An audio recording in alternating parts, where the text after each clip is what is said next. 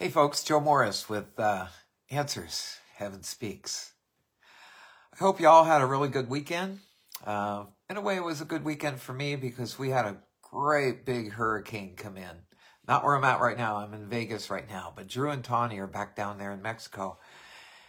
And there was a big, monstrous hurricane that came in, but it was very fortunate because it hugged the coast. It came in around Puerto Vallarta, uh, kind of came over the top of Puerto Vallarta, but mainly stayed along the coast. And it just kind of rode the coast and rode the coast and rode the coast for a while and right up past our house. And it knocked down some of our banana plants. Uh, so we'll have to regrow our bananas again. And then the, um, and then it eventually uh, came on shore a, a little farther north of our home. So other than losing a couple banana plants, we didn't lose our house and uh, fortunately didn't cause too much damage at all because it came in in an area where there just weren't a lot of people. And so uh, it did create some problems in, in a town that just invariably always gets hit by it, a town called Acaponeta. And that's uh, kind of halfway between uh, Puerto Vallarta and Mazatlan. And it's because there's a great big slough there. If you don't know what a slough is, a slough is a is a, a kind of a wetlands, and uh, the water is very shallow. It's very shallow, maybe a foot deep or something. But you can imagine in the warmth of Mexico, that water just really warms up. And so, for some reason, those those uh, hurricanes come up the coast, uh, all the way up from Central America, and they kind of make a right hand turn once they hit uh, Mexico. Oh, it sounded like there's a lot of wind outside. I think somebody's running the vacuum cleaner. So anyway, we were very lucky. It, it didn't create a whole lot of damage, and so it was for that. It was a good weekend. From a sports standpoint, mm, not such a good weekend. Not a good weekend for for uh, my hometown team, but that's the way it goes. Sports, there's a winner, there's a loser. Things like that are just going to happen. We had a couple good lessons. We did a lesson on Saturday, and, and we don't normally do anything on a Saturday, and it turned out to be quite a, a lengthy one. And uh, we talked about uh, Adam and Eve, Adam and Eve on Saturday. So if you want to, go back a couple, couple, and uh, listen to what uh, the Urantia book has to say, had to say about uh, uh, the whole Adam and Eve thing. I mean, it's very, very interesting. Very, very interesting. And Marisa had a, a pretty long uh, uh, channeling in there as well at the end. Uh, the day before, we took a slight diversion um, to try to understand who Michael was, and Michael being eventually incarnated as Jesus. But uh, Michael is the creator of our universe. And throughout the Urantia book, they mention, of course, Jesus, Jesus, Jesus, but they keep mentioning Michael as well because Michael became Jesus. But it's amazing the incarnations he had to do. He had uh, a total of seven incarnations. And when he's on the cross, and we'll get to that, when it's on the cross, uh, he blurts out, It is finished. Well, when he finishes his seven incarnations, he takes over the sovereignty of his universe. In the interim, while he was in his various incarnations, um, his big brother, his big brother Emmanuel, was in charge of this universe because Emmanuel had his own universe. he was a Michael as well. Uh, because there's just so many universes. There are like 35,000 universes, not 35,000 galaxies, not 35,000, uh, what's the word I'm looking for? Uh, constellations. No, no, no, no. There's 35,000 universes. So the universe we see, that belongs to our Michael. And Michael decided in his seventh incarnation, actually in his sixth incarnation, he became a spirit, a Morontia spirit. And that's uh, the spirit of the Father that lives within us. And he got to live that looking out the eyes of a human, looking out the eyes of a human as a spirit. But then in his seventh incarnation, he became a human. And that's when he became Jesus. And it's just amazing that this guy created our entire universe and with all his uh, material sons and daughters. Adam and Eve were material sons and daughters, but they were basically scientists. up on a place called Jerusem. And Jerusem is in, I guess, Salvington, which is the head of our, it's where the headquarters of our universe is. And I don't know where that is. I really don't. Uh, I guess I could go back and study a little bit more in the Urantia book to figure it out. But uh, Adam and Eve were material sons. And what the material sons and daughters do is they create. They create. They create plants and animals and all kinds of things. So when they created this earth, they had to make all kinds of plants and animals and all kinds of things, and they bring them down and bring them down to earth. And, uh, just think of all the different kinds of animals that are on top of the earth, and then think of how many are in the waters down below. They're all created. Everything's created. So anyway, here's this creator of our entire universe. He comes down as a lowly man, as a lowly man to teach one thing to do the will of the Father. He keeps saying that it is my Father who sent me, and it is His will that will guide me. And to be in the kingdom of heaven, you need to do the will of the Father. It's just a constant refrain, constant, constant, constant. And it really pisses a lot of people off, uh, especially the Pharisees and, and the Sanhedrin, which is sort of like the government uh, of the Jews. And they just don't like Jesus. Well, half of them are taking taking up uh, uh, the mission of, of Jesus and, and, and believing he truly is a prophet, if not the Son of God himself. But there's a lot of them that just don't like him. They just don't like him. So they still have. We went over in the last session where he was just ripping the Pharisees. He's telling them that they were the sons of the devil and that they had no light in them, and that if you wanted uh, to escape death, referring to your spirit or your soul, um, that Jesus is the light. And so the Pharisees just don't like that. They just don't like that at all. But anyway, um, we're going to continue on with this story. Uh, Jesus has gone down into uh, both the Feast of the Tabernacles and the Feast of the Dedication. He's done sermons right in there, right on Solomon's porch. Uh, the Bible calls it Solomon's colonnade, uh, and in the temple grounds. And people love him. They're just people just really love him. But the Pharisees want to stone him. They literally want to stone him. But Jesus always gets away, gets away. So now after the feast of dedication, he's gone back up to, um, I think he's up in Capernaum or, or Magdala, and uh, and that's where he sets out the seventy. The Bible calls them seventy-two. The Urantia book calls it 70. And they go out two by two to just a ton of cities. And I'll, I'll name off some of the cities uh, that they go to. And then Jesus does these morning sessions about 9 a.m. And then in the afternoon, he kind of travels around. I guess the towns aren't that far apart, uh, where he travels from a town to a town to kind of see what his evangelists are doing. And then in the nighttime, he sits down with his apostles and other well learned disciples, and he answers the apostles' question. So he's going to get into a couple parables today. Uh, one's on the Good Shepherd, and you'll find the Good Shepherd in, uh, oh, is it Luke 10 or Luke 11? Might be Luke 12. Luke 11, I think, is the, the riot, is the, uh, is his friend Lazarus dies, but we haven't got there yet.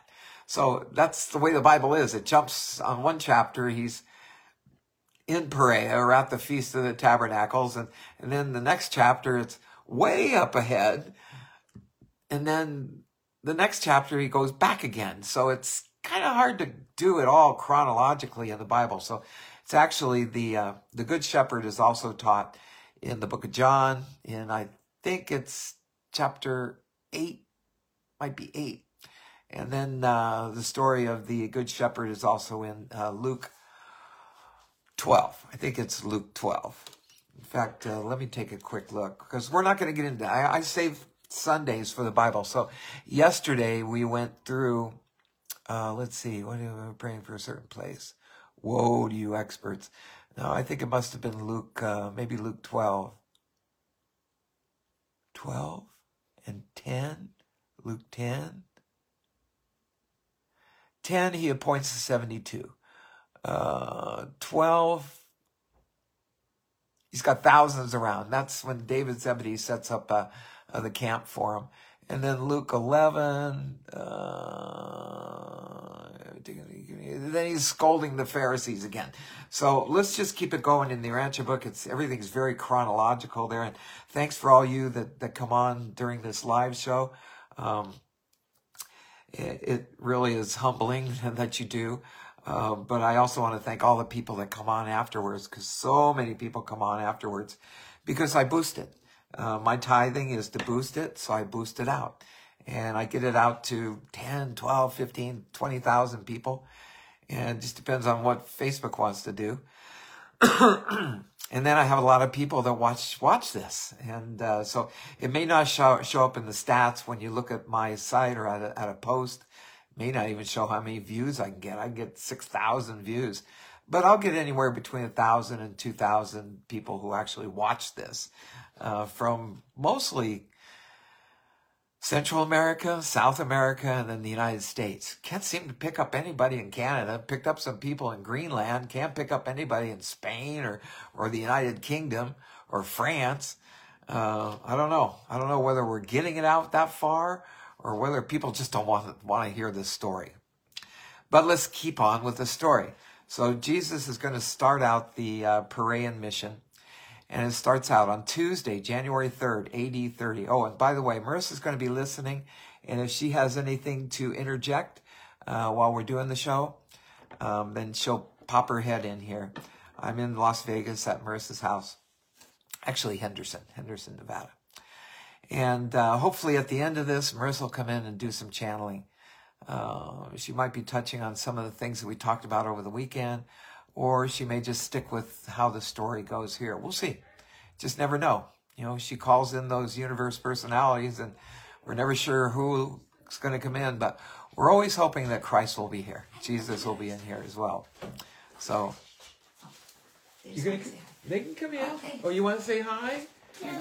This is this is this is Buddy Boy. This is Buddy. Hi, Tank.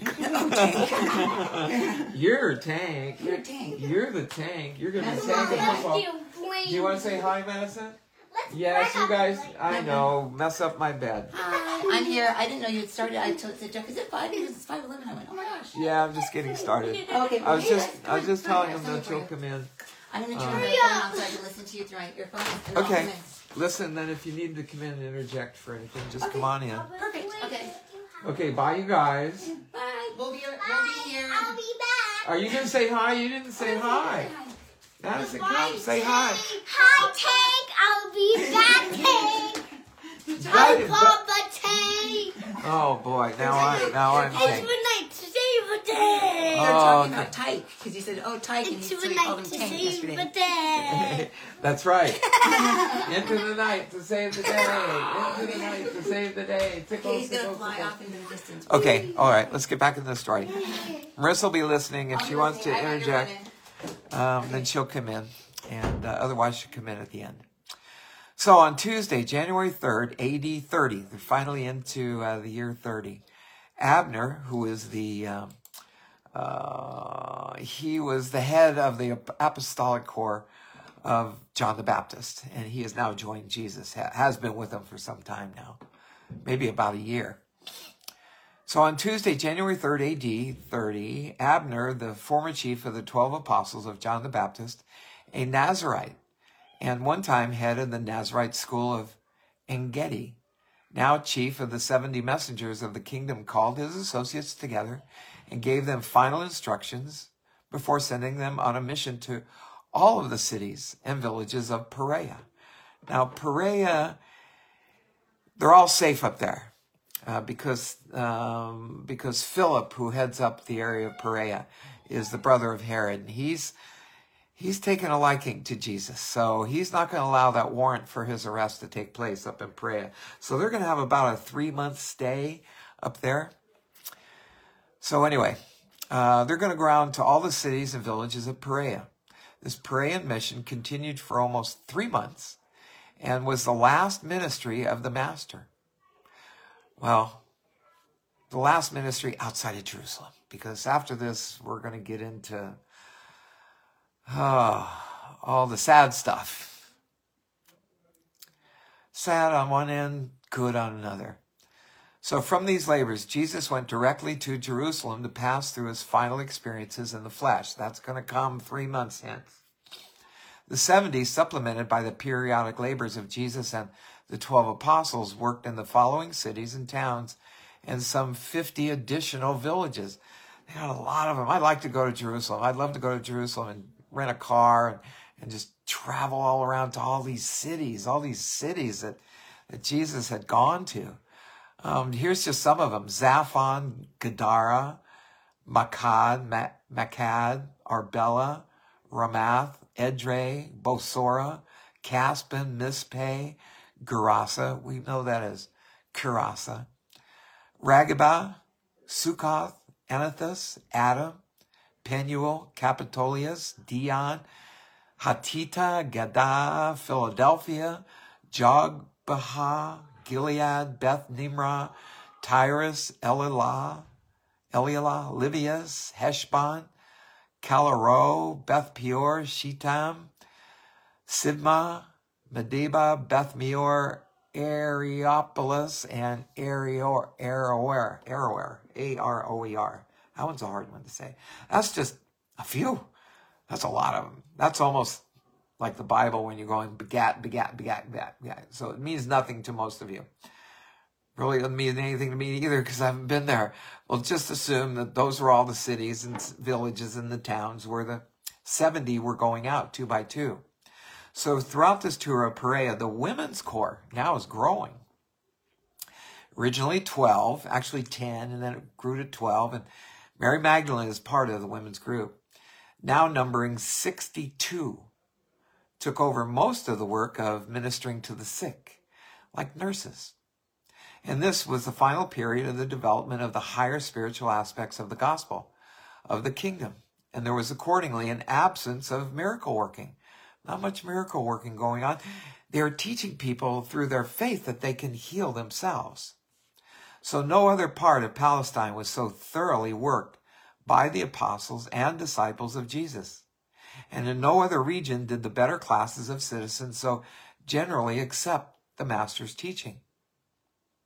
So Perea at this time was about equally Gentile and equally Jewish. And the Jews having been, and if you go up farther north, you go up farther north above the uh, Sea of Galilee, you start getting up into what's today Lebanon and uh, what's the other one? Let's see, Phoenicia is Lebanon. Oh, and Jordan, Lebanon and Jordan. And Jordan still today is quite a uh, Christian country. Hasn't been taken over by uh, the Muslim faith of Islam.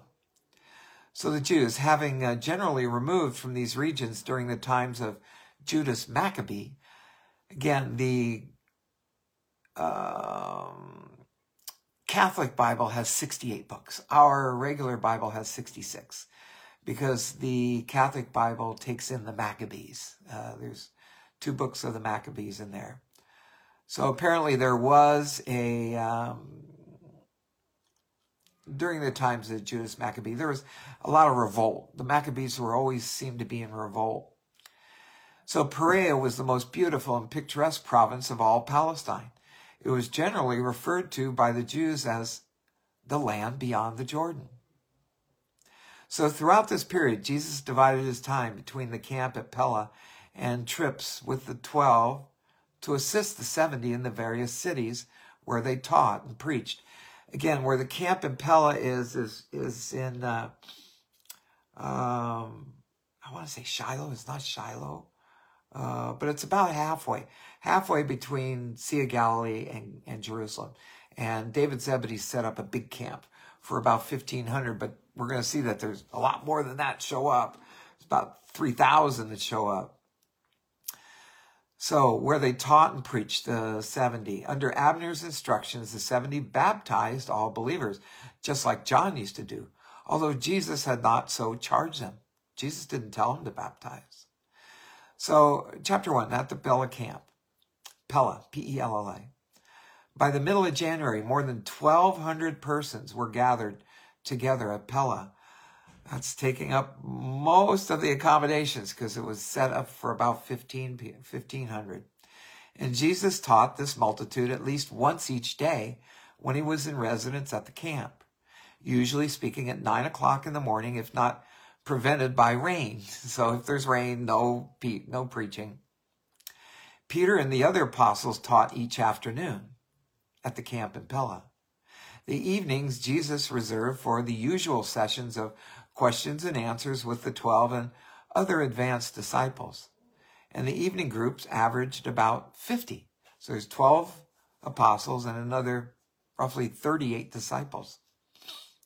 So by the middle of March, jump from January up to March, by the middle of March, the time when Jesus began his journey toward Jerusalem, over 4,000 persons composed the large audience which heard Jesus or Peter preach each morning.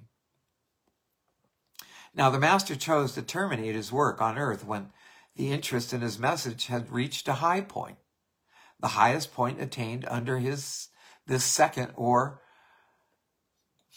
let me say that again. The Master chose to terminate his work on earth when the interest in his message had reached a high point, the highest point attained under this second or non miraculous phase of the progress of the kingdom. While three quarters of the multitude were truth seekers, there were also present a large number of Pharisees from Jerusalem and elsewhere, together with many doubters and cavillers. Cavillers. Those are like Antifa of today. They're paid to go and create problems. So he had his problems. He had some, not only doubters, but he had people that were causing problems. So Jesus and the 12 apostles devoted much of their time to the multitude assembled in the Pella camp. The 12 paid little or no attention to the field work, only going out with Jesus to visit Abner's associates from time to time. Now, Abner was very familiar with the Perean district since this was the field in which his former master, John the Baptist, had done most of his work. After beginning the Perean mission, Abner and the 70 never returned to the Pella camp. They just stayed up there in Perea. I guess they didn't follow him down, Jesus down to Jerusalem. Now here's the sermon on the Good Shepherd. This can be found in both the books of John and in the book of Luke. And I read through it and it's almost exact. The Urantia book adds a little bit to it, a little bit more of the backstory, uh, but not a lot. There's quite a bit that, uh, that comes directly out of the gospel. A company of over 300 Jerusalemites, Pharisees, and others followed Jesus north to Pella when he hastened away from the jurisdiction of the Jewish rulers at the ending of the Feast of the Dedication. Excuse me. And it was in the presence of these Jewish teachers and leaders, as well as in the hearing of the 12 apostles, that Jesus preached the sermon on the Good Shepherd. After half an hour of informal discussion, speaking to a group of about 100, Jesus said, Here's what Jesus said. On this night, I have much to tell you, and since many of you are my disciples and some of you my bitter enemies, I will present my teaching in a parable so that you may each take for yourself that which finds a reception in your heart. He goes on, Tonight, here before me are men who would be willing to die for me and for this gospel of the kingdom. And some of them will so offer themselves in the years to come. I bet you the apostles and the disciples kind of gulped, had a big gulp on that one. Uh oh. And here also are some of you, slaves of tradition, who have followed me down from Jerusalem and who, with your darkened and deluded leaders, seek to kill the Son of Man. This part of the parable is not in the Gospels. The life which I now live in the flesh shall judge both of you, the true shepherds and the false shepherds. If the false shepherd were blind, he would have no sin. But you claim that you see. He's talking to the Pharisees. You profess to be teachers in Israel. Therefore, does your sin remain upon you? The true shepherd gathers his flock. This is Jesus. The true shepherd gathers his flock into the fold for the night in times of danger. And when the morning has come, he enters into the fold by the door. And when he calls, the sheep know his voice. Every shepherd who gains entrance to the sheepfold by any other means than by the door is a thief and a robber. The true shepherd enters the fold after the porter has opened the door for him. And his sheep, knowing his voice, come out at his word.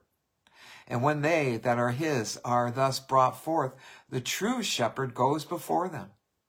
He leads the way, and the sheep follow him. His sheep follow him because they know his voice. They will not follow a stranger. They will flee from the stranger because they know not his voice. This multitude which is gathered about us here are like sheep without a shepherd. But when we speak to them, they know the shepherd's voice and they follow after us, at least those who hunger for the truth and thirst for righteousness. Some of you are not of my fold. You know not my voice and you do not follow me. And because you are false shepherds, the sheep know not your voice and will not follow you. And when Jesus had spoken this parable, no one asked him a question. After a time, though, he began again to speak and went on to discuss the parable. And he said, You who would be the under shepherds of my father's flocks must not only be worthy leaders, but you must also feed the flock with good food. You're not true shepherds unless you lead your flocks into green pastures and beside still waters. 23rd Psalm, isn't that 23rd Psalm? Green pastures and still waters. You know, it's so cool because Tawny, my little seven year old, she knows the 23rd Psalm. She's, she's memorized it. She knows it. And I just watch her as she says it. And I go, oh my gosh, she knows it all. Drew taught her. And now, lest some of you too easily comprehend this parable, I will declare that I am both the door. Jesus is saying he's not only the voice, but he's also the door to the Father's sheepfold, and at the same time the true shepherd of my Father's flocks. Every shepherd who seeks to enter the fold without me shall fail, and the sheep will not hear his voice. I, Jesus speaking of himself, I, with those who minister with me, am the door. Every soul who enters upon the eternal way by the means I have created and ordained shall be saved and will be able to go on to the attainment of the eternal pastures, the eternal pastures of paradise. Jesus goes on. He says, But I also am the true shepherd who is willing even to lay down his life for the sheep. The thief breaks into the fold only to steal and to kill and to destroy. But I have come that you all may have life and have it more abundantly. He who is a hireling, when danger arises, will flee and allow the sheep to be scattered and, and destroyed. But the true shepherd will not flee when the wolf comes. He will protect his flock and, if necessary, lay down his life for his sheep. So verily, verily, I say to you, friends and enemies, I am the true shepherd. I know my own, and my own know me. I will not flee in the face of danger, and I will finish this service of the completion of my Father's will. And I will not forsake the flock, which the Father has entrusted to my keeping. But I have many other sheep, not of this fold. Once again, he's got lots of worlds. And at one time he was, uh, what was he? He was on, I want to say that he was, well, it's not, at one point he was on Satania, which is ruled by Lucifer, which includes, which is a system that includes 36 inhabited planets. But Jesus obviously is talking about his home which is up in Jerusem. I guess the name of it is Jerusem. So he's just telling him he's not from here. But they don't understand that. He says, But I have many other sheep not of this fold. And these words are true not only of this world. These other sheep also hear and know my voice. And I have promised the Father that they shall all be brought into one fold, one brotherhood of the sons of God. And then shall you all know the voice of one shepherd, the true shepherd, and shall all acknowledge the fatherhood of God. And so shall you know why the Father loves me and has put all of his flocks in this domain, in my hands, for keeping. It is because the Father knows that I will not falter in the safeguarding of the sheepfold, that I will not desert my sheep, and that if it shall be required, I will not hesitate to lay down my life in the service of this manifold flocks, his manifold flocks. But mind you, if I lay down my life, I will take it up again. And I think that part is, is in the Good Shepherd, in the books of Luke and also in John. If I lay down my life, I will take it up again. No man nor any other creature can take away my life. I have the right and the power to lay down my life, and I have the same power and right to take it up again. So he's telling him that he's going to resurrect. You cannot understand this, but I received such authority from my Father, even before this world was. It's kind of funny because uh, when when Jesus had done, uh, which we read a couple days ago, when he did his first incarnation, that was one billion years ago. And between each incarnation was like 150 million years. Long before this world was. He's been around a long time. Long, long, long, long, long, long time. So when they heard these words, his apostles were absolutely confused. And his disciples were just amazed. While the Pharisees from Jerusalem and around about went out into the night, saying, He's either mad or he has a devil. But even some of the Jerusalem teachers said, he speaks like one having great authority. Besides, whoever saw one having a devil open the eyes of a man born blind and do all of the wonderful things which this man has done? Remember, we had, uh, what, two lessons ago, three lessons ago is when Jesus had, uh, had restored the sight of a man who was born blind. And then they just couldn't believe their lying eyes, the Pharisees and the Sadducees, and they blamed Jesus for healing somebody on the Sabbath day. And they said, nobody's supposed to be doing anything on the Sabbath day. You're not even allowed to heal or whatever. So they called together an emergency meeting of the Sadducees and the, and the, and the Pharisees and the Sanhedrin on the Sabbath, which were, they were not allowed to do. So here they are projecting, projecting saying you're doing something wrong when it's them that's doing something wrong. so on the morrow, about half of these Jewish teachers professed belief in Jesus, and the other half, in dismay, dismay, returned to Jerusalem and their homes. Here's a Sabbath sermon at Pella. By the end of January, the Sabbath afternoon multitudes numbered almost 3,000 now on Saturday, January 28, right down to the day. That would be AD 30. Jesus preached the memorable sermon on trust and spiritual preparedness.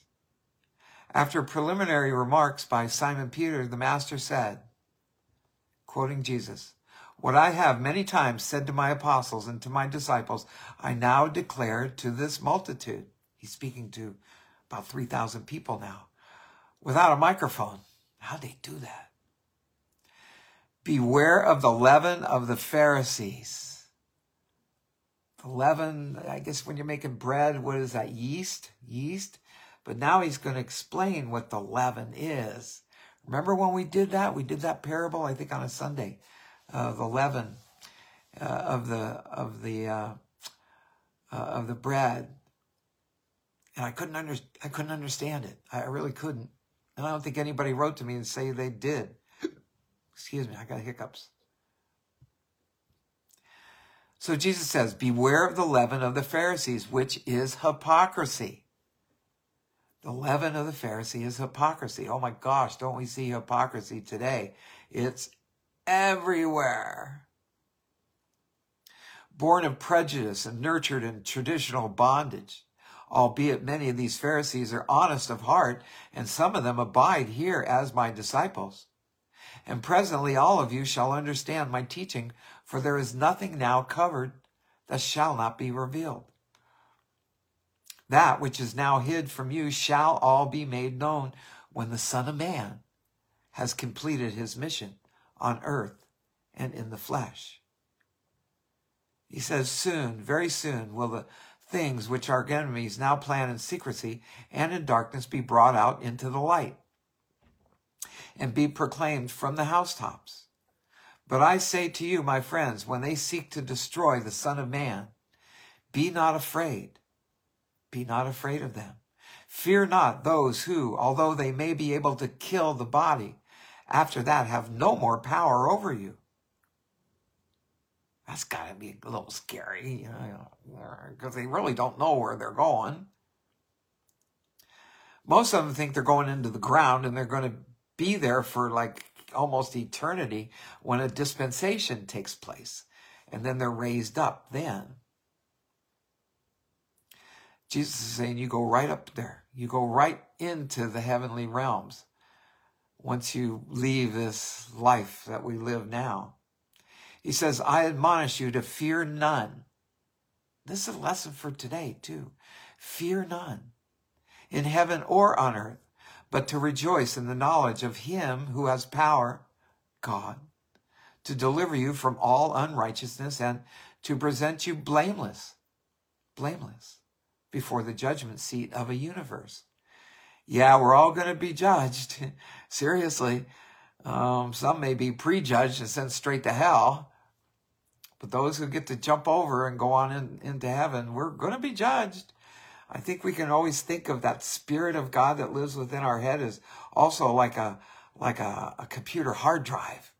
And it's just logging everything, everything, everything, everything. And what are those Akashic? I think Marisa talks about the Akashic records. The Akashic records. I think those are the, the records of our life that are opened when we go to judgment. Are not five sparrows sold for two pennies? And yet, when these birds fly about in quest of their sustenance, not one of them exists without the knowledge of the Father, the source of all life. Ah, and this is what Jesus was as well.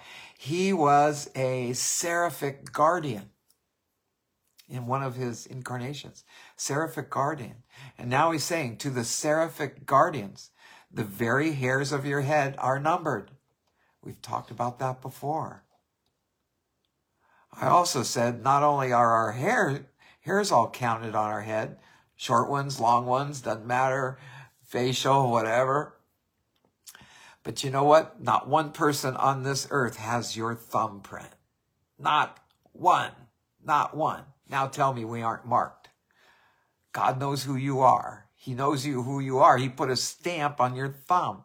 He knows exactly who you are. And if all of this is true, why should you live in fear of the many trifles which come up in your daily lives? This is a good lesson for today. I say to you, fear not. You are of much more value than many sparrows. And Jesus goes on, he says, all of you who have had the courage to confess faith in my gospel before men, I will presently acknowledge before the angels of heaven. But he who shall knowingly deny the truth of my teachings before men shall be denied by his guardian of destiny, even before the angels of heaven. He shall be not denied by his guardian of destiny. How many times we talk about a team? We have a team. We've got the Father inside of us. We've got the Spirit of Christ within us. We've got the Holy Spirit within us. We've got angels in charge of us. I'm going to guess the guardians of destiny are probably, I'm going to take a guess on this, are the, um, um, I've already forgotten. What is it? Oh, Marisa fix me on that one. Uh, oh, oh my God, it just went right through my brain. Anyway, we all have a guardian of destiny, and I believe it's that guardian that that is either the creator of our soul uh, at the at the behest of Christ, or he has assigned our soul to travel and, and take care of us um, throughout our life. What is it, Marisa? What Akashic records, and then what was the other word you were looking for? uh, the ones that, that that guide our souls? The the The guides, master guides, oversouls, not the our souls. The the what's what's the next one? That- Christed beings, no, not Christ the beings. Just master below- guides. No, no, no. Starts with an A. I can't. I, I'm, I'm going. Guardian angel? Not guardian angels. I think the guardian angels are. Angel? No, not angels. I'll think of it. I'll think Yeah, of it. of. Uh, it's it's something that you talk about in more of the. Um, Mediumship realm? what is it? In the mediumship realm? Yeah, in the mediumship realm. Um, I know I can't think of it either. Oh my god! You said. Akash, means soul, so Akashic. is a- a Akashic soul records are that, but Yeah. I'm trying to think of who these guardians of destiny are, and, and I think it's I thi- Gatekeepers. um, there's a. ah asc- asc- Oh, Ascended Masters. ascended masters. Yeah. Guy, I knew it started with an A. We discovered the other day that a lot of the Ascended Masters are outdated and old and not real anymore because they've already left. Well, they've been around. I mean, don't forget, Jesus did his first as Michael, his first incarnation, a billion years ago. Yeah, I know. And so a lot of these uh, uh, ascended masters have been around because they're just one step underneath being Christed. They've been of- around a long time. But a lot of mediums have discovered, um, like Ascended Masters, like the Lighthouse Summit lady, the Summit lady, what's her name, Prophet. Uh-huh. And if you tune into those Ascended Masters, they're not Ascended Masters, they're like demons Well, you know, a lot of good, they've fallen. a lot of good souls, a lot of good souls have fallen. So Mm-hmm. a lot. There's, I mean, Lucifer Satan, devil, call that triune, whatever you want, are being very successful at getting a lot of souls. Well, I made a I made a note in the thing that where they said if you had eyes, you would have surely sinned. Uh-huh. And that was something you just read, and I made a note of it. And they were saying that that if our eyes are open, we can sin much easier because we see stuff, and we it creates a illusion that something is a certain way, and then we go and we do something wrong. Like you know, we see our guy stare over to the other side of the room, and we go, "Who are you looking at?" That's it. And you go and you cheat on him because you think he's looking at some girl when really he was just looking for the bathroom or you know whatever. So the, they said that they just said it like ten minutes ago, and I made a note in there about. I want the guides to channel about that quote that you read about. Well, he said, he said, he who is blind cannot sin because he cannot see his sin. "Oh, It's the, and he was referring to the Pharisees that their eyes are open, but they, Mm. they don't see. So they just sin. They just sin. But sin is just coming off of your off your soul path, and acting out in fear is what they're saying. Yeah, they're saying don't fear. Yeah, if you act out in anything in fear, then you're you're living in sin. You're not living on your soul's path. If you make a decision out of fear, Well, they've said before also that fear or sin is against God. So fear is also against God because God says don't fear. yeah. Of course, then again, he's also telling him, Jesus is also telling him, you know, they can take your human life, but they can't take your spirit. They can't take your soul. And people are going, oh my God, they can take my life? Yipes. So, I mean, there's a lot of little, a lot of consternation going on. It's worse to lose your soul. Yeah, worse to lose your soul. Okay, so Jesus goes on. He says, Say what you will about the Son of Man, and it shall be forgiven you.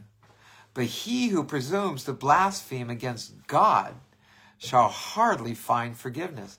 I think the actual passage in, in the Gospels, though, is that Jesus says, you can you can blast me and you can blast the Father, but don't don't you dare blast the Holy Spirit. Otherwise, there is no forgiveness. But here in the Urantia records, it's just you can you can talk all kinds of crap and whatever you want about Jesus, but don't talk crap about God, because you'll you won't find forgiveness.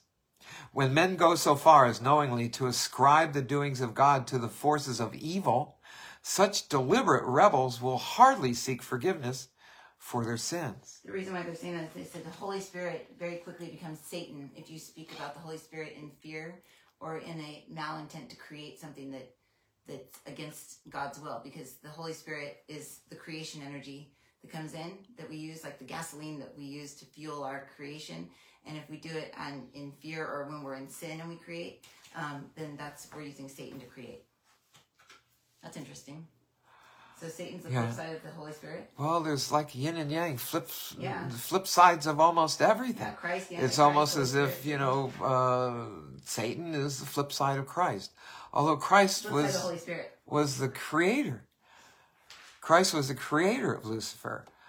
But again, Lucifer is still being judged by the Ancients of Days. The Ancients of Days have not sent down um, their justice yet. Lucifer would be closer to being called the devil than Satan. Yeah, I still think it's in a triune. I think it's still a trinity of Lucifer, Satan, and the devil, because Caligastia used to be the prince of uh, prince of peace on earth. Lucifer and Jesus would be equivalent. but Caligastia fell, and then uh, then when Jesus met the devil and Caligastia, both of them, up on Mount Hebron, that's when he told the devil, Satan, Lucifer to get behind him, and then he took over the job of the Prince of Peace of the earth uh, from Caligastia. So Jesus goes on, he says, And when our enemies bring you before the rulers of the synagogues and before other high authorities, be not concerned about what you should say, and be not anxious as to how you should answer their questions. For the Spirit that dwells within you shall certainly teach you in that very hour what you should say in the honor of the gospel of the kingdom. And I tell Marisa, and I, I've told all you uh, at, at different times, that when I'm in a tough situation, I have to go face somebody. Let's say it's for a, a job interview, and you're just scared to death. You just, oh my God, I really want this job, but oh my God, I got to go through this interview, blah, blah, blah, blah. I always just tell Marisa, I tell others, I say, just give your will over to, to the Father at that time. Just say, Father, I freely give you my will that your will be done. And please take over my mind, take over my mouth, and give me peace. And you know what? If you say that little prayer before you go into that meeting, you're going to come out And with show a me job. life through your eyes. Yeah, show me life through your eyes. Yeah. So you'll get that job. You'll get that job if you truly, meant to be. truly give up that will. If it was meant to be. Yeah. Highest and best. Always highest and best. Sometimes you don't get it because it wasn't for your highest and best. Or you You it for the wrong think it's for your highest and best, but your team knows better. They know better. So Jesus goes on. He says, How long will you tarry in the valley of decision? Why do you halt between two opinions? Why should Jew or Gentile hesitate to accept the good news that he is a son of the eternal God? How long will it take us to persuade you to enter joyfully into your spiritual inheritance? I came into this world to reveal the Father to you and to lead you to the Father. The first I have done, but the last I may not do without your consent. The Father never compels any man to enter the kingdom. The invitation ever has been and always will be whosoever will, let him come and freely partake of the water of life. Marisa gets into water a lot. How are we doing on time? I don't even know. This is. Uh, let's see. I got about 10 minutes to get to you. That's Let me see how much farther. Yeah, let me see how much farther I can get. pen so I can- oh, no. I'm still I'm just going to get a pen so I can actually write and they can see what I wrote. Okay. When Jesus had finished speaking, many went forth to be baptized by the apostles in the Jordan, while he listened to the questions of those who remained. And here's something we'll go and go through this one. Uh, somebody comes and asks him, says, says Jesus, my brother took all of the inheritance from my dad. He should be sharing that with me, shouldn't he? And Jesus says, Why are you asking me that? Those are material things. So, as the apostles baptized believers, the master talked with those who kind of hung around, tarried. And a certain young man said to him, Master, my father died, leaving much property to me and my brother, but my brother refuses to give me that which is my own. Will you then bid my brother divide this inheritance with me? So he wants Jesus to go, go scorn on the brother.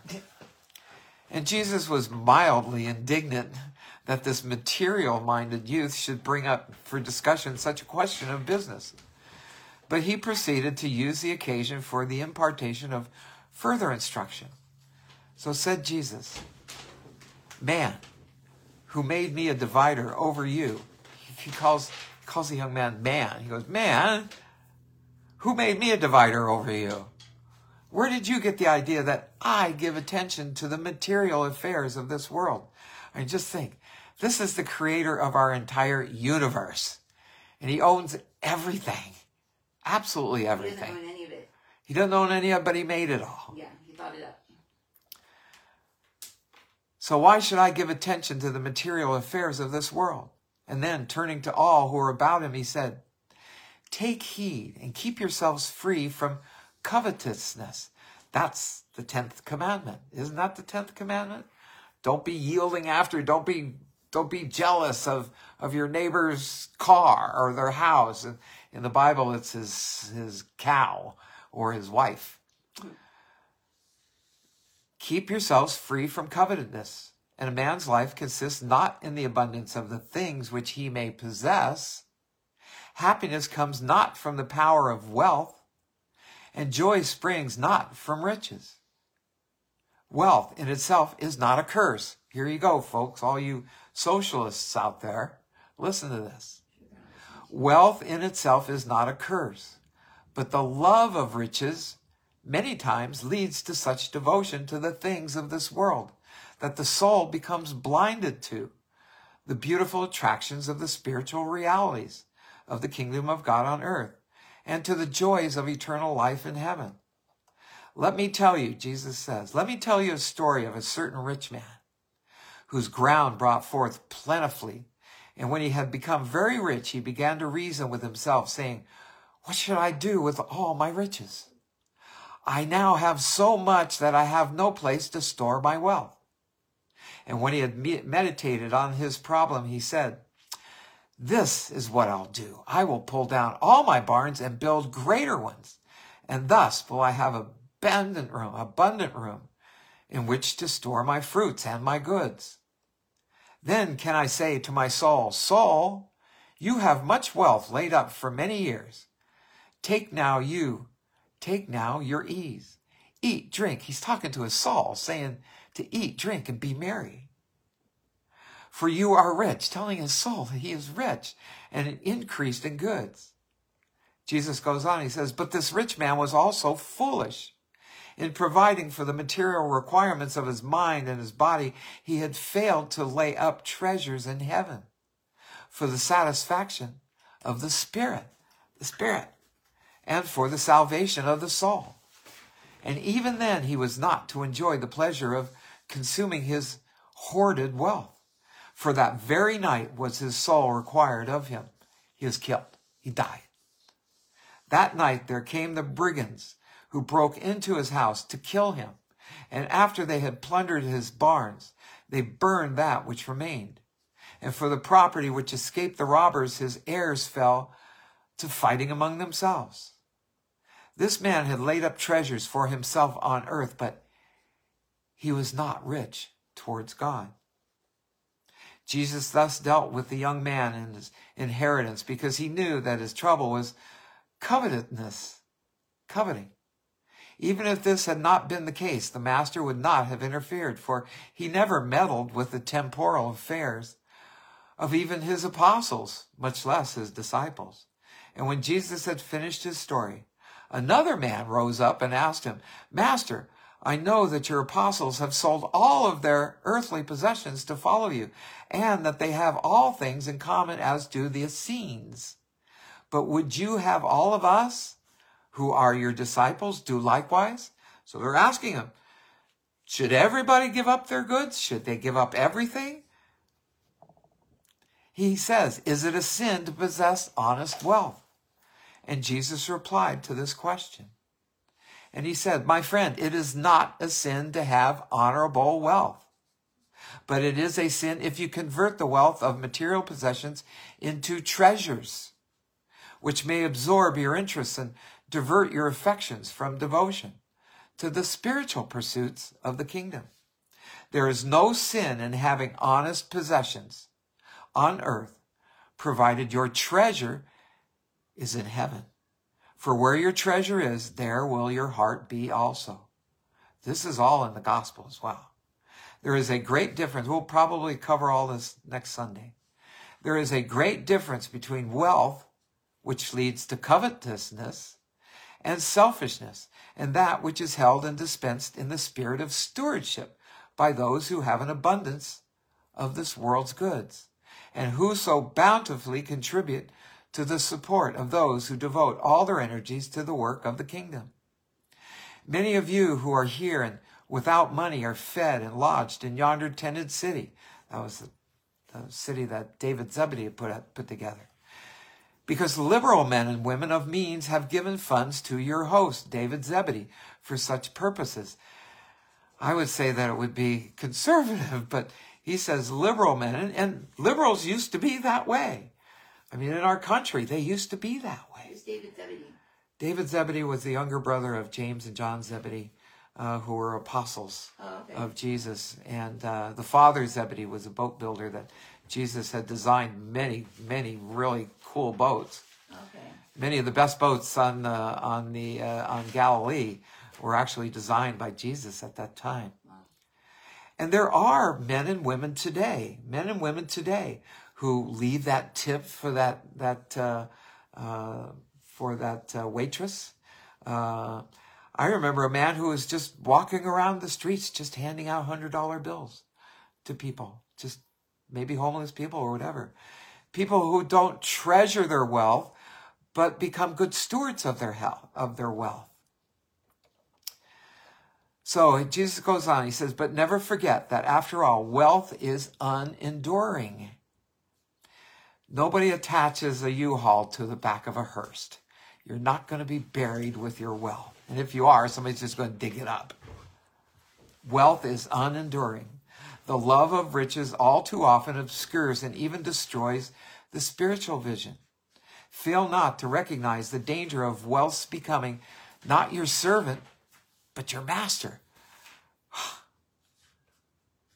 So Jesus did not teach nor countenance improvidence, idleness, indifference to providing the physical necessities for one's family or dependence upon alms. Alms is uh, uh, alms is like charity, like charity.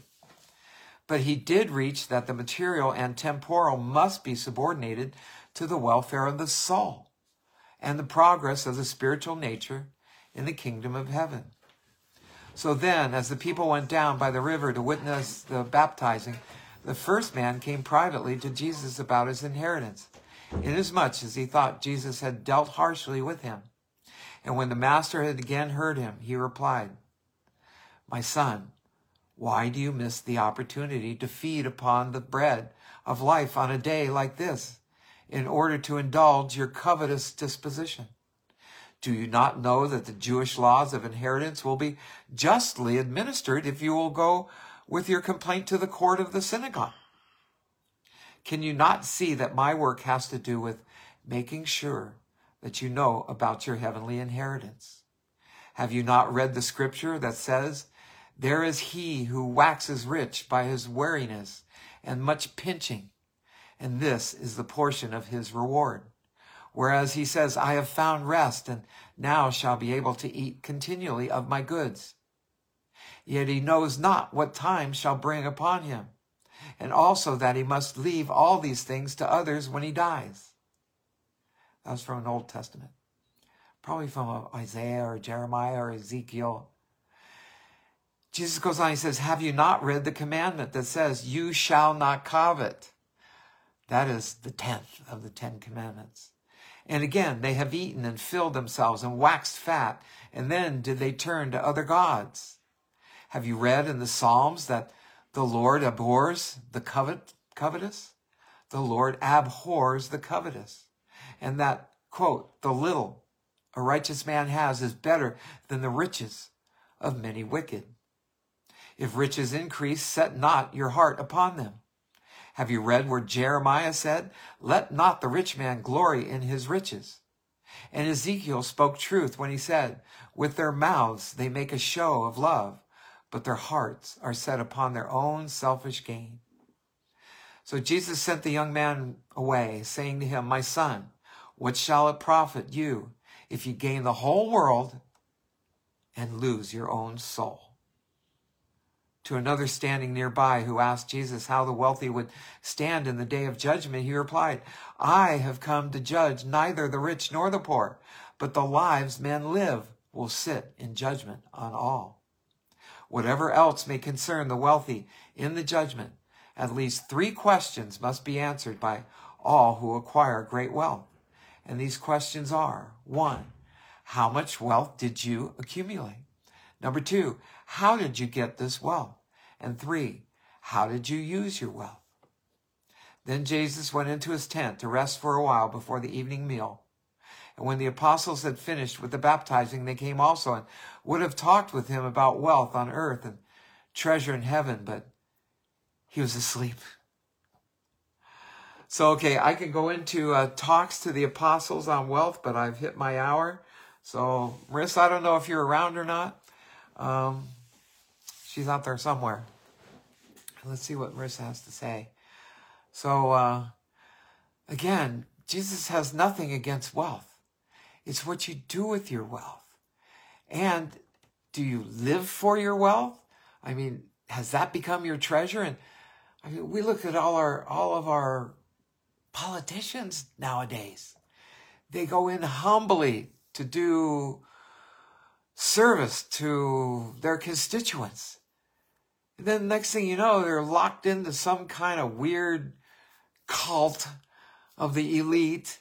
And the next thing you know, they're worth millions and millions and millions. Now, how do they get millions?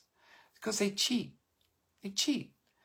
They know what industries are going to be given money by the government, so they go buy that, that company's stocks. If you and I cheat like that, we go to jail. But not the politicians, not those that store up treasures on earth, but not in heaven. So, Marisa, should I go on? Let me see if I can find Marisa. She's disappeared. But I, I, I want to get into the talks to the apostles on wealth tomorrow. Uh, there's another, I think there's another uh, parable in there also that I, I think I put into my my uh, lesson plan up above. Uh, but let me see if I can get let me see if I can get Marisa in here. Hang tight, hang tight.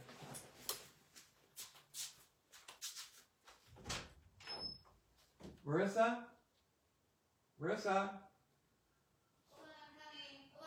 Okay, I'm done.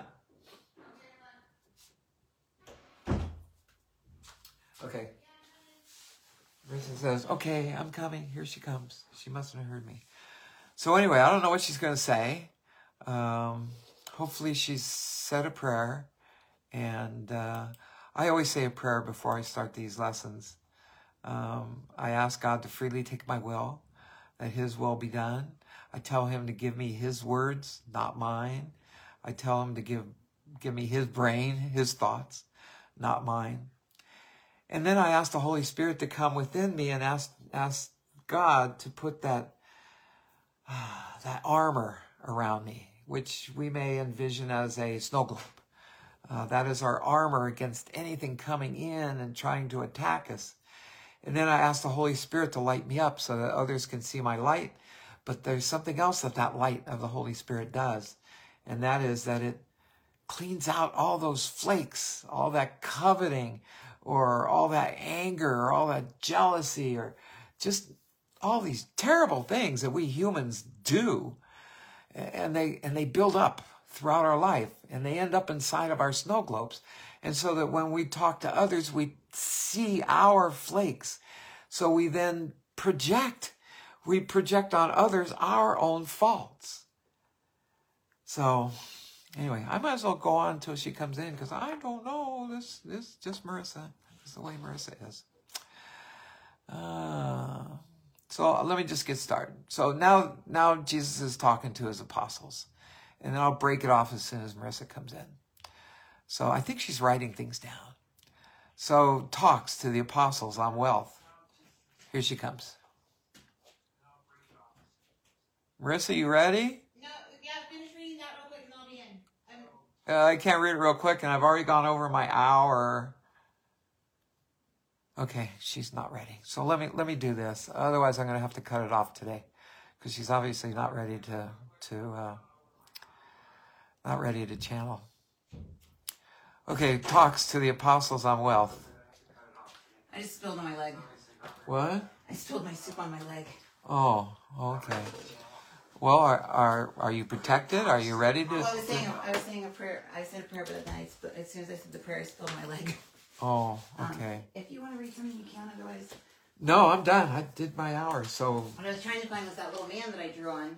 Um, but when I pulled up to the house, there was like a. I started charting all of a sudden, and there was this little.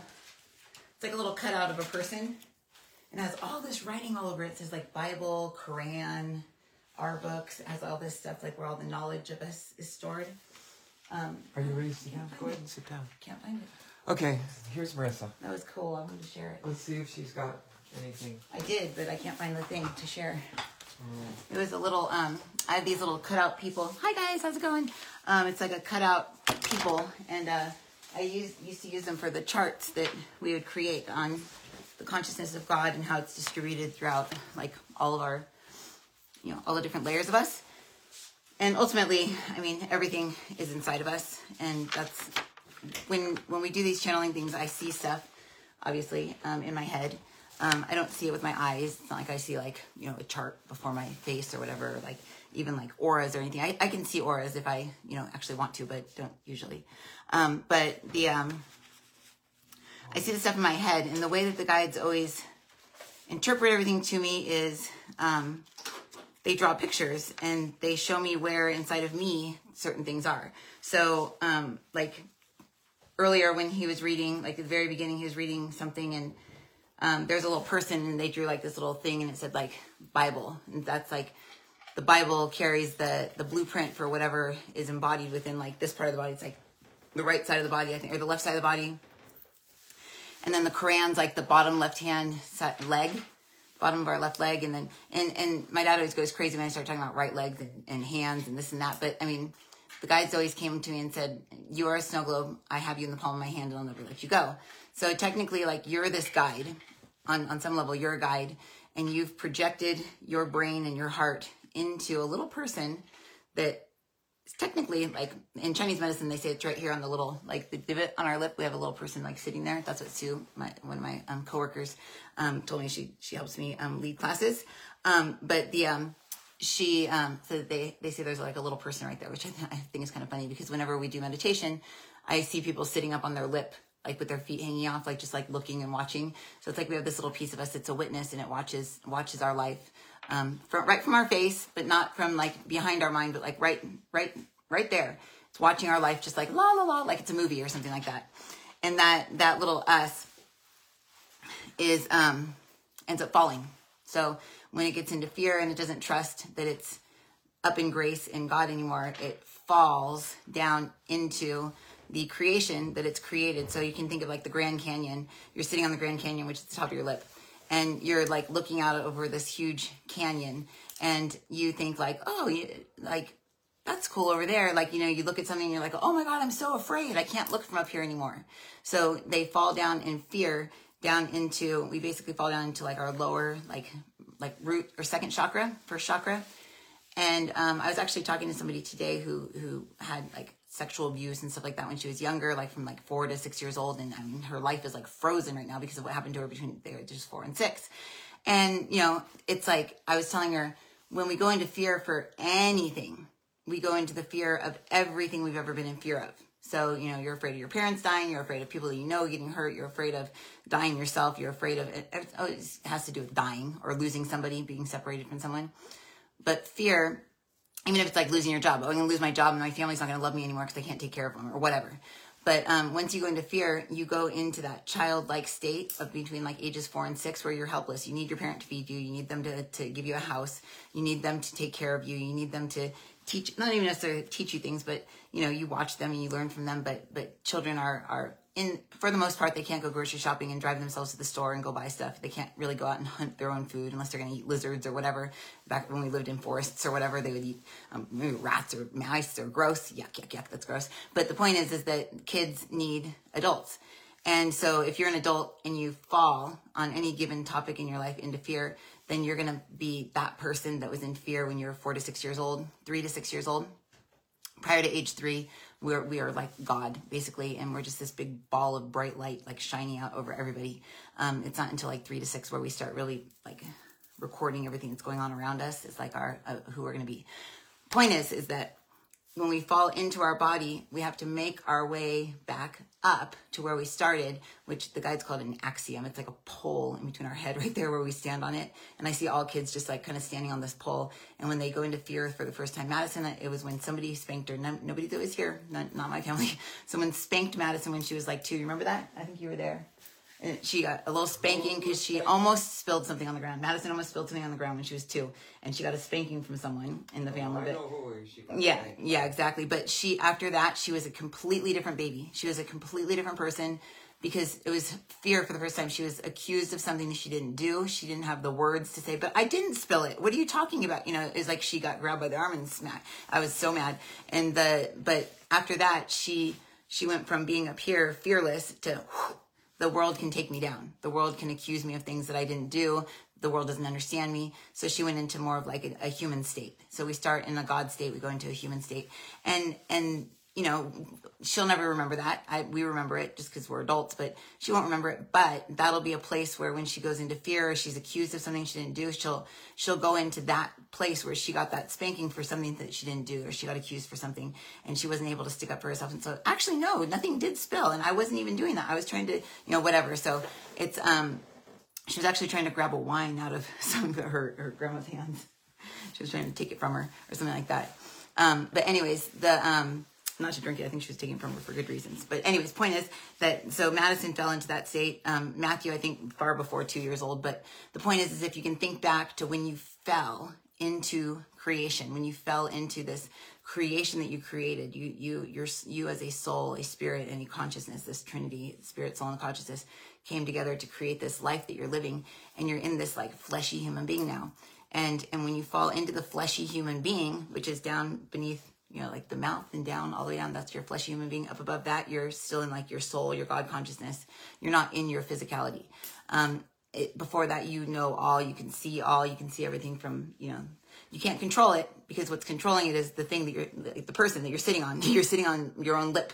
You're watching, but the witness that you are, you fall into this creation and then you don't know anything. You're not psychic when you're human. You're not, um, when a man, you're, you, you can't read other people's energies, stuff like that. You have to rise up out of that, the fleshy body to really, truly tune into all the, the, um, universal energies. And this is why this channel, they're talking about me, this channel, when the accident, when I had the accident, lifted up out of my body, was able to see, oh, I can go up out of there. I can look and I can see. Interesting. And then muscle memory was created and the little person was able to rise up out, rise up out, rise up out. And with practice comes perfection. This is far from perfect, but when you can rise up out of the fleshy body and see, you can begin to communicate more clearly with the beings around you and making sure that your emotional state is not in fear. Because if you're in fear and you're meditating if you're in fear, or we spoke of money in this, this, this episode, we talked about money, money, wealth, wealth, wealth, wealth and money.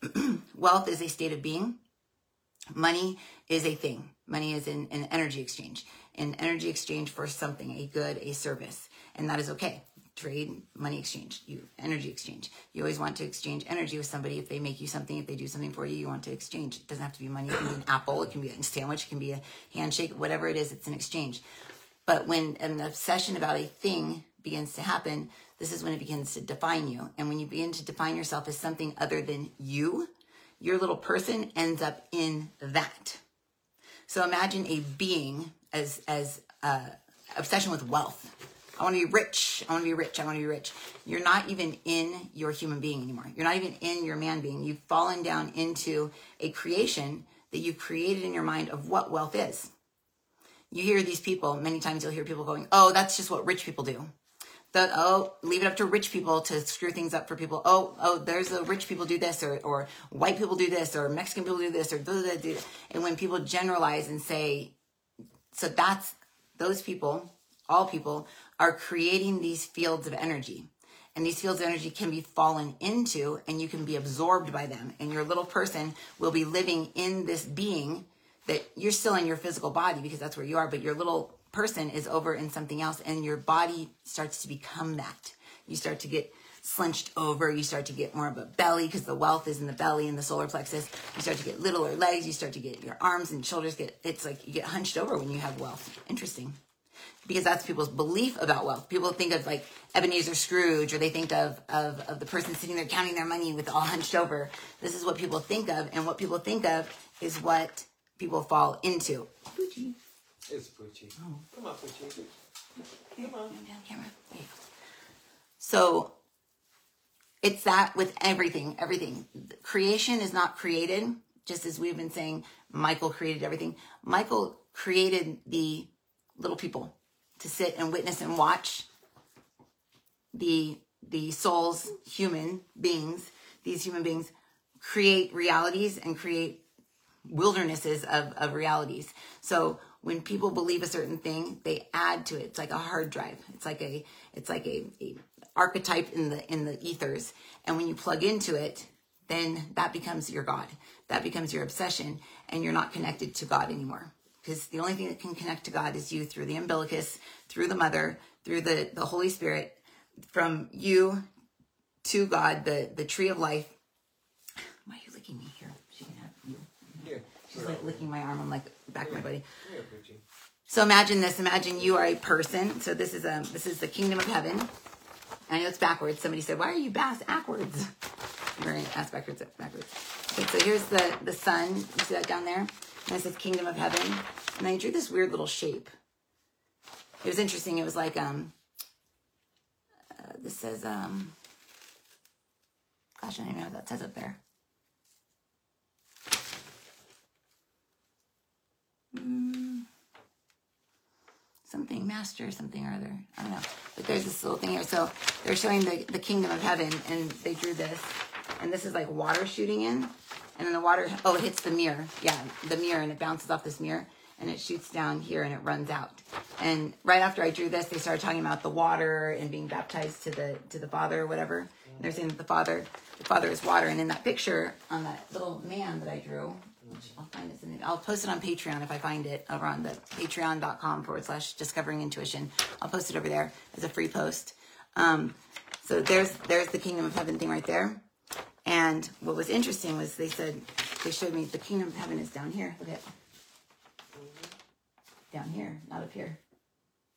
So what they're saying is people's idea of what heaven is is creating a false heaven for us. So a lot of people when they die will go to these fake heavens that they see themselves like frolicking around on clouds with harps and you know just sitting there with their mom's their grandma's favorite cookies and you know just doing the things that they liked in this life. And that's a that's a local heaven, a local heaven within your own field of energy that you go to after you die because you've plugged into this world's idea of heaven on another planet, another place, another one of the 381 billion spheres that are on this on this creation or in this creation and we're one sphere out of that and we move spheres. There's eight spheres within earth. So there's eight and you move to the different spheres as you age. So the first one first sphere is, is the one and then three to six you next sphere. And then the, th- the third sphere is from ages 7 to 14 and then the fourth would be from 15 to 27 so the, they're not all just three of seven years, seven years, seven years, seven years. Like as we've shown before, it's like three years, seven years, 12 years. It, it goes up like that. It's kind of like cat years, sort of, but it's their dog years. But when you're on these different spheres, you create with greater amplitude. So the higher sphere you go to, the more amplitude you have. So imagine it being a bigger speaker, a bigger megaphone, and you say, create grass, and there's like grass everywhere. But if you're like, create I just thought of this really funny um, YouTube video. Did I don't know if Jeff showed it to you. I'll show it to you afterwards. It's really funny. Reminds me of that. Um, it's yeah. Anyways, but um, they're saying the higher the sphere, the more magnitude you have to create, and the more beings that there are become your arsenal your your like they're showing like big angels standing behind you as you get up into like the fifth the fourth sphere and then the fifth sphere it's just christ and it's it's um it's you're you're this ball of Christ, you're this ball of of um, light, and it's just emanating frequency of forgiveness, rationality, neutrality, compassion, hope. No hope is is behind it. It's it's it's a sphere unaffected by emotions. Unaffected by emotions. And you can go two places. You can either go from five to six, or you can go from five and go back down to four, thinking it's six. So you can get flipped upside down, backwards out of fear. So when you become a Christ like being and you go into fear, you are now the Antichrist. You are now in alignment with Lucifer, with the devil, with all of them that want to create creation so fantabulous that we forget who we are and we just fall into this creation. They use up all of our Christ light because they're like, mm, yummy, Christ light, yum, yum, yum. We need that to survive.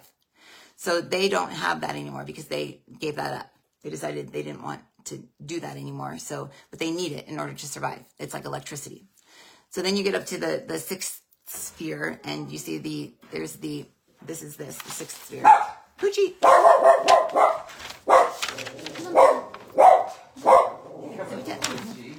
It's this little thing, but it's it's the other way. So this is this was the kingdom of heaven this way, but they're saying that this is this weird little heaven thing. It's like this little hook or something like that, and they're showing it as like a little like a almost like a geyser or something like that. And then where is that going to? Hold on, take me up there. It's the little geyser. Oh, it takes us up out of our body. So it's it's a little tube that's running up our spine, and then it shoots up out of our head and it lands us right here, right in front of our forehead. And that's our little person going up right here. And this is where we end up on this big um, round like like sphere or uh, platform, and we're just sitting up in in this higher level of consciousness where we can see we can see above the eyes. So we're not affected by what the human eyes see like we were when we're down here. We're up here, we're seeing with God's eyes. We're seeing through the creator's eyes and we can see without emotion, without feelings, without being affected by our past, without projection or reflection or, or, or thinking that, you know, everybody in here is so bored because I would be bored or, you know, and, and feeling all insecure. Oh gosh, everyone's bored. You can see and you can see, oh wow, everybody's actually really engaged in this. And if they're not, then, you know, they can just come back later and watch later if they are. And if not, then whatever. Maybe somebody else in the house heard it and they, they got help from it. So it's like you see through these, these these higher states of consciousness. And the higher you get in these states of consciousness, the more broad, the more expanded you are, and the more magnitude you have in the thoughts that you think. So you just think something, and boom, you get like a phone call from someone. It's like, oh gosh, I really wish that so and so would call me. And it's like, boom, there they are. They call because they got the brain waves. They sent them out, and they generally in lo- locality from here, you can send out your brain waves about 50 feet, 50 feet, 50 feet, and communicate with people. From up here, it's the entire world. It's it's this universe. You can just send out brainwaves and people will pick up on it. Now, whether they're up there too is going to be whether they respond or not. They may respond an hour later and go like, God, I couldn't get you off my mind for like 20 or 30 minutes. And, you know, and then you just kept on my, on my mind still. And, you know, now I'm just calling you, you know, or whatever. They may not even know that you're on their mind. They may just just call you just you know out of just they don't even know why they're calling you but they're calling you and um, it's because their intuition the little stream of consciousness that goes down the center of our head down through our brain down into our hands down into our legs down the center channel of our body. The intuition line communicates with your whole body. And so if somebody's thinking gosh i really wish this person would call me you are either going to not call them or call them based on the energy you're feeling from them, whether they're upset or mad or, or happy or, or, you know, if they're focusing really hard, then it sometimes will push you away because you'll be like, whoa, why am I feeling this energy? You don't know what it is, but you just react because everything that we do is 98% of what we do is based on our intuition. It's based on our subconscious mind. It's based on everything. And then the other percent in is our intention. So that makes it 99% of everything is intention and non like uh, what's that called? Conscious things.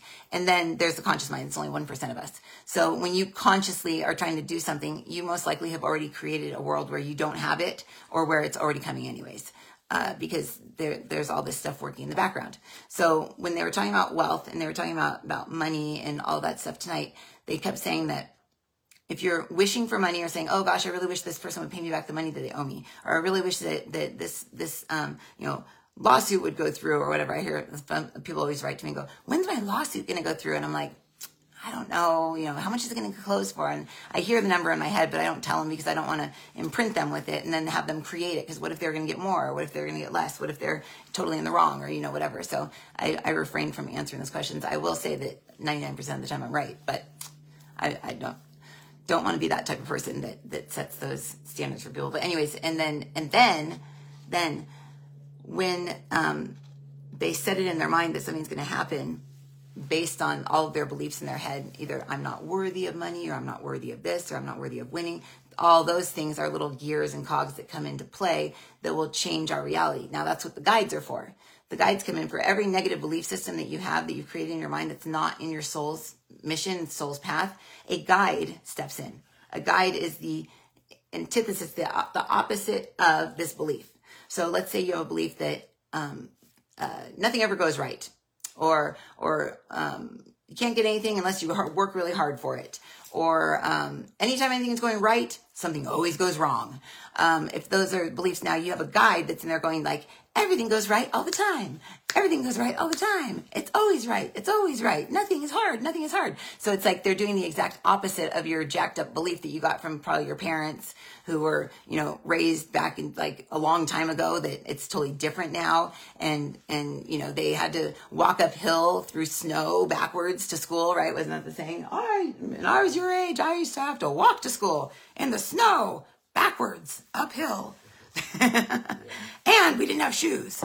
Um, but um, it's like the the the generations before were always talking about how hard it was. So it's like they they ingrain in us it needs to be hard in order for you to get anything that's worthwhile. Anything. And and in my mind, I'm thinking, of course, yeah, you got to work hard. But they're really, if you are a God being, a Christ being, a, a, a spiritual being, you really can just do this and create. That's what that's all it takes.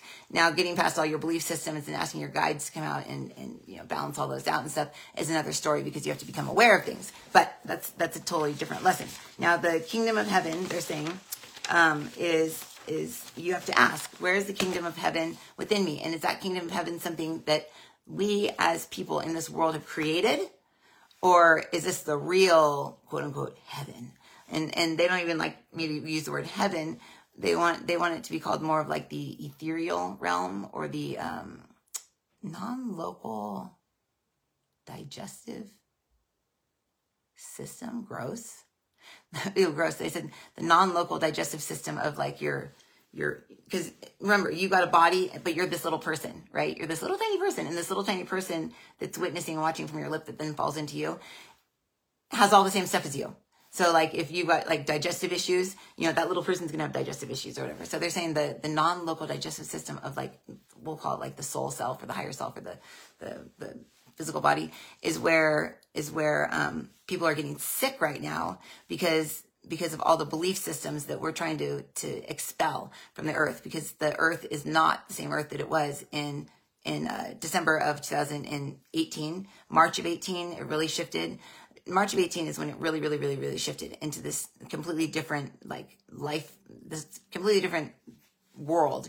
And people are stuck in the old way. And then there's the other people that are being persuaded that we need to change completely to, to evolutionize ourselves and screw, you know, like, like whether I was born, you know, me or or I was Marisa or Mario, you know, it's like boy or girl or you know whatever. It's like the super focus on the lower chakras where it's our skin color, our our race, our nationality, our gender, our sexuality. Um, prior to all this in 2018, when the world kind of shifted and and and the dark side kind of came in and started trying to to trip people up, is people were more concerned about your religion it was it was like Muslims and Christians and terrorism, all this. This is all like the solar plexus stuff.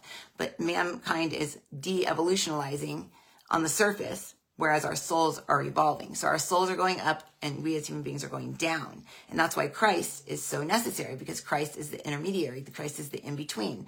Christ is the one that's in there without emotion, that's able to go, oh, okay, yeah, they're trying to confuse me about who I am and what I am. They're trying to put me into a bundle with a bunch of people that are the same race as me or the same job as me or the same uh, uh, gender as me. And they're trying to make me like everybody else way less than I already like them, that I don't like them, or they're trying to make me judge other people. And this is nat- natural when you identify with something in you that's, you know, whether it's your gender or race or sexuality or whatever it is, when you identify with that, it's just like identifying with wealth. Whatever anybody thinks about what women are, that's a big field. Think of it as a big body. It's just a big body with no head. And when you identify with that, your head goes onto that body and now you're that so you're that, whatever people think about women, um, whatever people think about nationality or race or, or, you know, all the, the, the sexuality stuff with kids and stuff like that. It's like they take their head, basically, this little guy right here, and they go plug it into this created field. And this is what demons are. This is what witchcraft uses. Witchcraft will create archetypal beings. They'll create beings with fields of energy and then suck people into them. And then people are in that reality and they're feeding that reality with their light because they, they are light. So what we want everyone to do tonight, and this is this very simple, very simple. Just ask that the head of Christ, the head of Christ, the head of Christ be made very, very, very, very obvious to you. Where is the head of Christ within you? Where is the head of Christ within me? Where is the, the fully evolved emotional being within me that's unaffected by duality, that's unaffected by people telling me off or people telling me what I am or accusing me of something that I did not do? Where is that Christ head within me? Ask where it is and then just feel that area of your body and ask yourself, is that a part of my body where I have issues? Okay, no, I'm okay. Yeah. So the Christ head, ask where the Christ head is within you and then become part of it. Say, I am now identified. I'm identifying with this Christ head. And I want you to imagine that you are kind of interlocking with whatever that Christ head is and just linking in with it. You can imagine it as a separate being and you plopping onto its head or, or being the head or whatever. But just imagine this Christ head inside of your body. And then just imagine the little person that you are. Just say, show me where I am. Where am I? Where is my, where is my I am? That's your little guy right there on your lip. Say, where is that? And then just with your mind, just say, okay, mind, smush those two together. You don't have to be like magical. You don't have to have abilities, nothing. Just, just my I am and my Christ head, I ask that they, they merge together and then push them together in your mind. And what will happen is you'll feel this huge ball of light inside your body just starting to grow and grow and grow and grow. And it's going to push out all of your beliefs, all of the guides, all of the belief systems and all the guides that go along with them that are outdated, that you don't really need anymore, that you picked up from generations past, or you picked up from the media, or you picked up from a movie or an imprint or whatever. From somebody said something like, "Oh, oh God, why why would you wear brown shoes with a with with a taupe shirt or whatever?" So now just somebody's opinion has now become a rule for you that you'll probably pass on to your kids. Now, you never want to wear brown shoes with a taupe shirt because one person said that and they may have no fashion sense. I don't even know if brown and taupe, I don't even know what color taupe is, but that's the, the color that came to mind. But the point is, is that somebody could say something to you in a demeaning way. And because you are an emotional being and you want people to love you and like you and accept you, you fell into this thing where, oh, well, I need to make them happy and not wear brown with taupe or whatever. And you can hear their voice in your head 30 years later when you're shopping and you hear that in your head. So it's the littlest things. It's things like, oh, you're really, you're really going to switch lanes right now. You're not supposed to switch lanes when blah, blah, blah, blah, blah. And really it's not a law. It's not a traffic law, but now because that one person said it to you in such a knowing way when you were in this emotional state below your Christ head, you took it on as something that you needed to do in order to make other people happy. And it's now become a rule that you'll probably pass on to your kids and they'll pass on to their grandkids. Think of how many beliefs we have passed on to us that were based off of somebody's stupid opinion somebody's opinion that oh you're not going to do that are you? And then then that then turns into a belief system that becomes a rule in someone's life. They pass it on to their kids the grandkids great grandkids so we're going to ask right now that our christ head that's expanding and growing and that our i am that's within it or on it is going to release from us all of the beliefs that were created by creations. I release all beliefs and ideas that were created by Christ's creations, by Christ's creations. And just imagine, you can imagine like um, gumballs or something in your body and just imagine like like a little door of you opening up and just shoom, all the gumballs falling out, just boom, gone.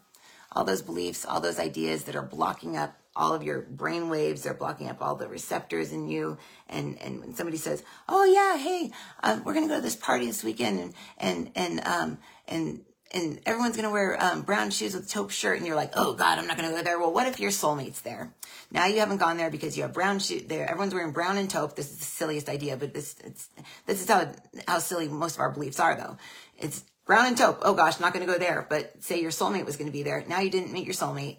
Now you didn't uh, have your future kids. Now you didn't continue down your path with what you were supposed to do because somebody's a creation's creation that said something to you, you created a belief about it, and now you're living in sin, in essence, because you're afraid that people aren't going to love you if you wear brown shoes and a taupe shirt. So it's fear based. So you never want to be fear based. Fear based just leads to problems. So in conclusion, what we want to do is we want to encourage each of you, encourage each of you to reach, put your right hand out and just feel as your right hand is blessed with the Holy Spirit. It's a, it's a Christ's golden light. It's the Holy Spirit's energy and attunement to the hand, your right hand, where, where you usually sit. Your snow globe is. It's like where your snow globe is. So if you're your guide, your snow globe is in the palm of your hand. But technically, you are the guide, and you, a piece of you is there. We are multidimensional beings. So at any time we can be the person in the snow globe. At any time we can be the one holding it. At any time we can be the little guy just watching. At any time we can be the little guy that fell in. And depending on where we've fallen into our body, whether it be fear or shame or, or pity or whatever, we're going to be in different parts of our body. And different parts of our body equal different emotional fields, different emotional energies. For instance, the stomach is, is, I believe it's grief. And, and that's the, that when you're feeling that, your stomach, you go into your stomach. And all these different frequencies just exist in the different parts of the body as a map for us as God beings. And when we become Christ, Christed or Christ-like, all of these emotions and feelings that go with all the different organs in the body, they go away. Whoosh. That's why some people will have massive amounts of pain in a certain part of their body, and then they go into Christ consciousness and no more pain. No more pain because they are no longer in that old body, that old creation that they were. They're in their Christ body. So asking to go into your Christ body after releasing all of the beliefs and creations of creations, what we'd like for you to do is just ask that the Father, the Father, stream a, a very strong stream of water. But imagine when you let open the water and you know when it doesn't fizz everywhere, it doesn't like whitewash everywhere. It's just a very strong, like clear stream of water coming off, like say, like one of those little faucets that pours down. Just imagine kind of like one that's not splashing everywhere. It's just a very strong stream of clear, clear water. I want you to imagine that coming down over the back of your head, rinsing your occiput, rinsing all the way down your spine, all the way down your back, all the way down your tailbone, down uh, underneath your rear end, and then up all the way down in between your legs. And that water is making a perfect stream, a perfectly clear cut path for the Father to run its energy, its plan, its nourishment. Remembering that the Father is merely nourishment. And that water running down is creating and generating energy for you, which is allowing that to feed the spirit within you. And that spirit within you is then a higher frequency, which is able to then connect with the Christ you. And that Christ you is then given access to the Holy Spirit, the Spirit of truth, and the Spirit of joy, life, love, aka the living. So ask that you be alive today. Say, I am alive. Please show me what that feels like. If I was dead before or if I was asleep, I ask that I be woken up and that I am alive. I want to live. I want to be alive. Not just alive, but alive. You want to be alive. You want to actually look at life and go, wow, this is a cool life. Wow, I, wow, wow, this is really neat. Oh my gosh, I'm a human being. And, and by being that, by connecting your I am, your Christ self, allowing to expand, releasing all the creations that others created that are blocking you, you should be able to manifest the things that you want. You'll lose weight. People with memories, people with holding other people's memories. Let's just say that you're obsessed with a ex-boyfriend or something and you think about them constantly. They are now your God. They're your obsession. So now you're in them. So right now you're in Christ. You're in God when you're in the body that Christ Holy Spirit, God created for you. And, and let us make this very clear. Your physical body is a creation of all of your dimensional selves. So all the different layers of you are what make your physical body what it is. So when you obsess about somebody else, you'll start to look like them. You'll start to act like them. They'll start to act like you because you're now in them. So it's very, very, very nasty actually when you step into someone else's field or you step into them as an obsession because now they are your god. All the good the bad the ugly the, the, everything in between that is your creation ground. That is that is your world. And you'll notice yourself in pictures when you're around certain people. You look like them. It's because you may have been inside of them. And many many many beings many many beings that are in the public will have people that will be jumping into their fields. And this is why many of you, if you are spiritual teachers, if you are ones that teach, just as these two do, you must, must, must ask that all beings, alive or not, be put back where they belong and out of your fields. They're not in your body, but they're out in the fifth and sixth layer of your field, and they're just sitting there with all their beliefs. And you're hearing it as channeling or you're thinking that it's God talking to you. It's really just some dude that works at the grocery store that thinks that you're hot and he's obsessing about you because he wants to be with you. And now he's in your field and all of his beliefs have become your beliefs. So it's very, very, very smushed together these days. Ever since December of 2019, one of the tactics for, for us as in spirit to keep people separate and in their families was with the pandemic that happened. So people were made separate. They were just with their families. They were able to work things out, but it was not supposed to last as long as it did. It was supposed to last two weeks. And this was during the dispensa- dispensation period of the Christed one. And the Christed one was entering back into the ethers from the physical world into the ethers and out into and a, and around the earth as a consciousness in general, that just a consciousness. So Christ is now a consciousness, not a being on the planet. And all of you have access to that Christ awareness, that Christ consciousness, and the creation, the create, the creation ability of Christ. Creation ability of Christ. So, we'd like for each of you to just close your eyes, put your hands in prayer position, and I am Christ. I am. I am Christ. I am. Please allow me to feel that know that and experience that this evening, day, morning, afternoon. Please allow me to experience that and make it very, very clear and in the highest and best way for me to understand and see that I am an evolved emotional being that can emote and feel above fear, feeling the good things in life and enjoying the good things in life without having to experience something negative in order to experience it. Because that's the beliefs with human beings. Must must have to go through something negative in order to get something positive. That's not true. That's not true. We bless each and every one of you. We wish that I wish that I had that picture. Um, I'll show it on on go to Patreon. Um, and um, oh, just so you guys know, I'm doing a class on Friday. It's um, spiritual hottie um, people get spiritual and they're like, oh, I must grow out my armpits and wear an ankle ankle um, anklet and get a man bun. Men, women are like, oh, I'm just gonna grow my hair out and just grow out my hair on my body and not even like put makeup on. Now I'm spiritual. It's like, no, that's not spiritual. That's just like bad hygiene. Um, it's like you you still when you evolve spiritually inside, it doesn't mean that you have to neglect the outside and look like crap um, to prove to people that you care about what's inside. So our class on Friday is going to be about um, getting in shape, getting skinny, um, or, or, you know, getting fit and having the in, internal spiritual self that like just, you know, you work so hard on everything in, in your life in, in releasing beliefs and ideas and clearing your snow globe and getting rid of old emotions and old beliefs and old ideas. And then you look in the mirror and you see the same old person. So it's it's good to use these tools that, that the guides are going to teach. I don't even know what they are yet um, on how to do quantum work on the fields where other people are in them. People think we look a certain way, so we look that way. If we can release all those, we can change like that. It's like you change overnight. Just you change like in the blink of an eye, all of a sudden, boom, you're different. And sometimes when you're different, you don't even notice that you were different until you look at a picture of you like, you know, a week before and go, whoa, I look totally different than I looked last week. So when we change, we change and we forget that we changed. So, um, anyways, that's going to be Friday. Um, if you need like financial aid for it, just let us know. I think the class is like 50 bucks, but it's like a four hour class and it's, um, Friday during the daytime, the day after my dad leaves. Where do they find you for that show? Um, that's on my, everything's announced on my Patreon. So you can either go into Patreon and sign up as like a dollar person or just follow my posts. You can subscribe for free and then you'll just get all my posts. And then what you'll get is you'll get an email from me when we announce the class because it goes out to everyone on Patreon. So Patreon is P-A-T-R-E-O-N. It's patron, like a patron of the arts, but it's spelled wrong. P-A-T-R-E-O-N dot com. And then it's forward slash discovering intuition. Or you can always just go to discoverintuition.com and I think there's a button on there that says check out my Patreon page or whatever. But um, or just search Marisa Morris on Patreon.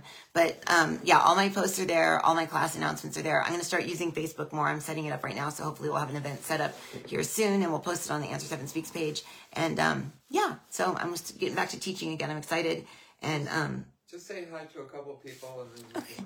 there's Shelly. Hi, Shelly. There's Sarah. Saw a bunch of people popping on and off. Catherine. Catherine's awesome. She's been here the whole time. Really? Oops. Go, sweetie. Your mom's just finishing up now. See, love and light. Hi, Mama. Um, yeah, you want to say hi? There's me. There's me. There's Madison. Madison, what color is my energy right now? Um, hold on, let me get something. I'm gonna get a mood ring for you. Oh, oh, I, oh, I have a mood ring somewhere. No, I want you to tell me what. I'll get you it. Hold on, I'll be right. Okay. She she's the one with my energy. She I'll go, Madison, what color is my energy? And she goes, mm, pink and blue. But you're not blue, mommy, so something else is in your energy. She goes, Oh, it's God. Or she'll say something. Hi Bella, what color is my energy? Hey, bud. Here's the mood ring. But you can see my energy, right? What color is it? Is it black or is it blue? Or Feel it, feel it. Okay. Back. You're, you're purple. But- okay. All right, guys. You're, you're the. I know he's the tank. Okay. Save the Um, what color is my? You're, Do you see this? you're light purple. No. What color am I energy without the mood ring? Yellowish, purplish fat. It's super light. With a little bit of light, very lime, light, light, light lime. Light lime, yellow, Light and lime. and Um, pink. very, very, no. Um, very, very light purple. Um, very, very light yellow. And a very, very light, light, um, lime. Light lime. What does that mean? Bubba, what does lime energy mean? That, that, means taste. No, don't go. Stop. Okay, listen here. I'm listening. That means, that means you're believing something. I'm believing something. Did you hear her, Je- Bubba? I'm believing something. Yeah. That's what lime means. And what is yellow mean? She says my energy has lime in it, and so it means I'm believing something. And what does yellow mean? Yellow means Hmm. happy. Happy. And what does pink mean? That's what color. No, purple. Very purple. light purple. Oh, very light purple. Okay. Very light purple. Tackle, tackle, tackle, tackle. Someday you're gonna tackle. About to Big party. tackle. About to party. Oh, time to party. Big. All right, party animal. Oh my goodness. All right, well let's get Pop on camera, okay? What? Mm-hmm. You were just in the show. Here, Madison's on the show. There we go. Are you gonna teach us about God? Yeah. All right. So bye, everyone. No, just say bye to everyone. Say bye. Bye, you gotta, yeah, just hit the finish button. All right. I don't want to erase it or anything, but No, let's see. just hit Let's see who's here. Mama's here. Oh, Madison says, or Shelly says, hi, Madison. And then there's Susan. and- Shelly. Hi, Hi, Shelly. I know your name is Tay. She's not Tank, you're Tank. Okay. All right. Bye, guys. You're Wait, I want to see Uma. Oh, she's there. You won't see her. She's right there. Okay, bye, guys. See you tomorrow.